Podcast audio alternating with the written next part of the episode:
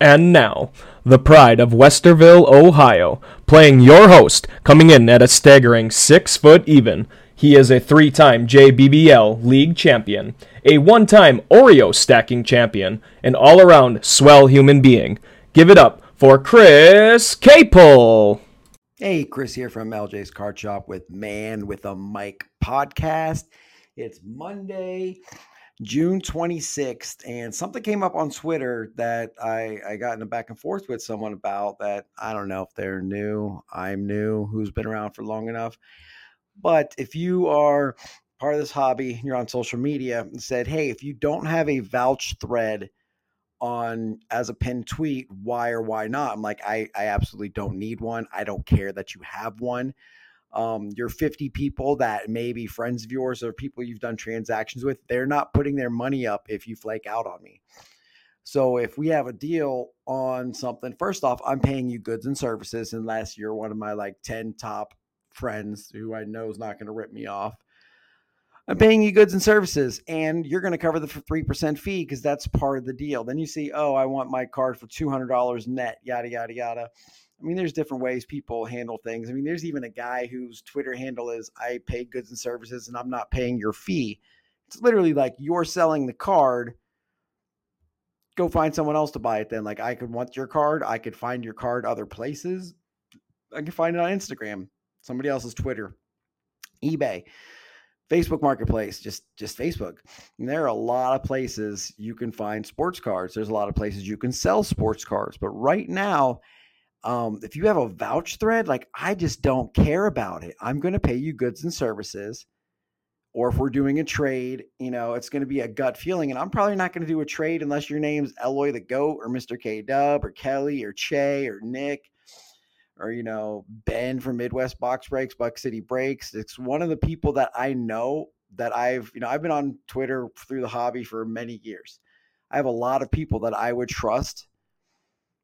But I'm definitely not going to say, hey, if such and such flakes out on you, I'm going to pick up their part of the money. Like, no, I'll say, hey, you want to vouch for me? I bought a card from you. You sent me the card. I paid you some money. I received my card and you received my money. Like, that's about it. I'm not going to be like, oh, hey, yeah, so-and-so is such a great seller. They packed it up really great. And I would trust them 100% because the honest truth is there's not many people on the internet that I trust 100%. How many times do you see people get catfished? I mean, Manti Te'o got catfished during like the national championship game in college and almost like ruined his life and ruined his career. I mean, if something like that can happen, what's someone going to do over a sports card? I mean, someone going to put the time in. I mean, you see people get scammed all the time, but if one person scams for $20, great.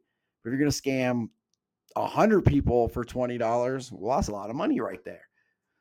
So personally, your vouch means nothing to me.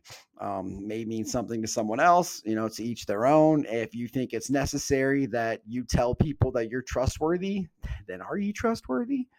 Like, I don't feel I need to tell you that I'm trustworthy. My reputation should stand for itself as me, Chris Goldline Cards on Twitter, or me, Chris, as LJ's Card Shop on social medias. Like, that should just stand for itself. And if it doesn't, I'll move on. It's no big deal.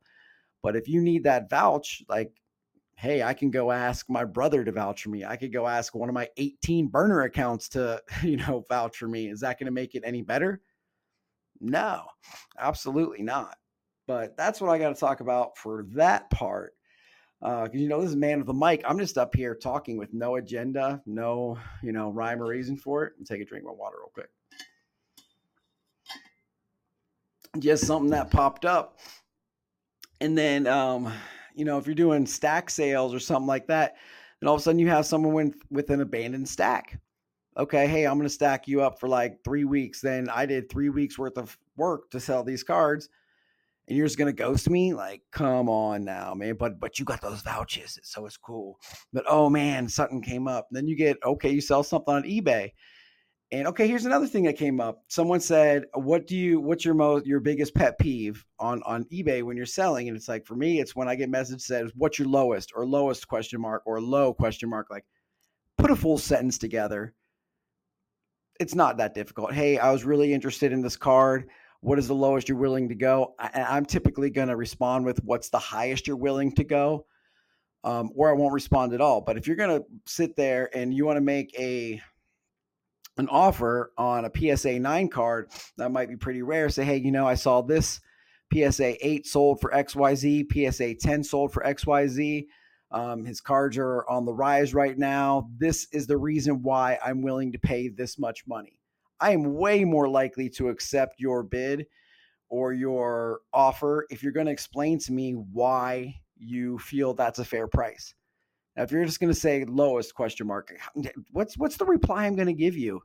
It's going to be highest question mark. If I even want to take 45 seconds out of my time to do that, like, I'm a busy guy. And if you can't put a complete sentence together to want to know what, if you want to make a deal, is it just like you have copy and paste and you just hit control V, control V, control V, control V, and send it to like 1,000 people to try to get the lowest? Like, does that really work? Because I'll never send anybody something that says lowest question mark. Now watch, someone's going to listen to this. I'm going to get 1,000 responses that just say lowest question mark just to troll me. But you know what? Whatever.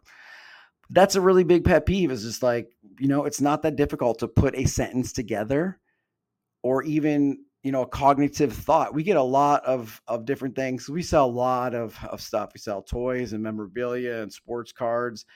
And they'll say, hey, I know this is a really rare Transformer. I have like the other 4. This would complete my set because this is the 5th one. This is what I paid for the other ones. This is what I think it's worth based upon XYZ value. Like, we're much, much, much more reasonable and expected to respond to something like that than lowest question mark, low question mark, what's the lowest you'll go on this question mark? Like, okay, I maybe that's just how you deal, that's how you work, but that's just not how I think it should be done. Just my personal opinion, and my personal opinion does not reflect those of my employer. It is just me, Chris, here talking, so I felt like I needed to say that. Anyway, so I've got the vouch thing, and then also the eBay thing with the responses. And it's not hard to communicate with one another. It's not hard to be respectful. It's not hard to put sentences together. It may be a little time consuming, but that extra, how long does it take to write 2 sentences out? If you're going to make an offer on a card, you've probably already done your research. So you know what it's worth, you know the value, you know what you're willing to pay. Now tell me why you're willing to pay that much money. If you've already done the research, how long does it take to actually type it up? Like, not that long. So that's just my opinion. What else can we talk about? We got Wemby going number 1 overall in the draft. How's it going to be with these and with Panini, the XRCs and the highest draft picks not signing with, are they going to have autographs in Prism? Are they going to have autographs in Optic? And it's looking more and more like no. So what is that going to do for the prices of a Prism box if you can't get a CJ Stroud auto, if you can't get an Anthony Richardson auto, if you can't get, a Bryce Young auto or anything in the box? What does that do for the prices of the product? What does that do for the appealability of it? Like, do I still want to go out and buy a case of NFL Prism if I know I can't get the top 3 quarterbacks and an autograph out of it? Does that actually make Bowman worth more? Because I know, okay, Bowman first is huge in baseball. Is Bowman first going to be a thing in football? I don't think so, but I mean, who knows really? Because I mean, Bowman products just started coming out, the Bowman University. So it's just been that the history of sports cards. As soon as the Prism draft picks comes out, sell them in the first 2 weeks. As soon as you get that product out with the NFL uniform, Prism draft picks goes down substantially. People want the cards in their pro unis. So if you can't get a CJ Stroud autograph in his pro uni out of some of these products, like what products are you going to buy? Are you still interested in those products? Do you want, the 1 of 1? You still want to put together the rainbow? Are you chasing after the, the parallels? Is the autograph even that important to you? The RPAs out of it? Is National Treasures going to be way different? Does that make our Mahomes National Treasures, Shield 1 of 1 more valuable? Because now, like, if there's not a CJ Stroud, if there's not a Bryce Young one, then who's, that is that going to be the greatest National Treasure card ever made? There's a lot of question marks coming around. Now you got CGC announcing that their trading card and their sports cards divisions are going to turn into one instead of two, which I think is a good move. Suze, my pal, Yanks Chick, disclosed that she's my job at over at their company, and so that's exciting for her and exciting for them. Can't wait to see her at the National. She's a friend of mine, and if you're going to the National, let us know, because we'll be out there having a good time. I'd love to meet you, love to shake hands, take a picture with you, and that's what I got for today. We are just over 10 minutes. I like to keep it around 10 minutes. Hit up some three topics or so. Stumbled over my words a couple times because, like I said, I come into this with nothing and I just talk, so go on some tangents. Thank you for listening. We are Man with the Mic at LJ's Card Shop. You can find us on all the socials, and if you're listening to this, you can find us on all of the platforms. So thank you so much. Have a great week.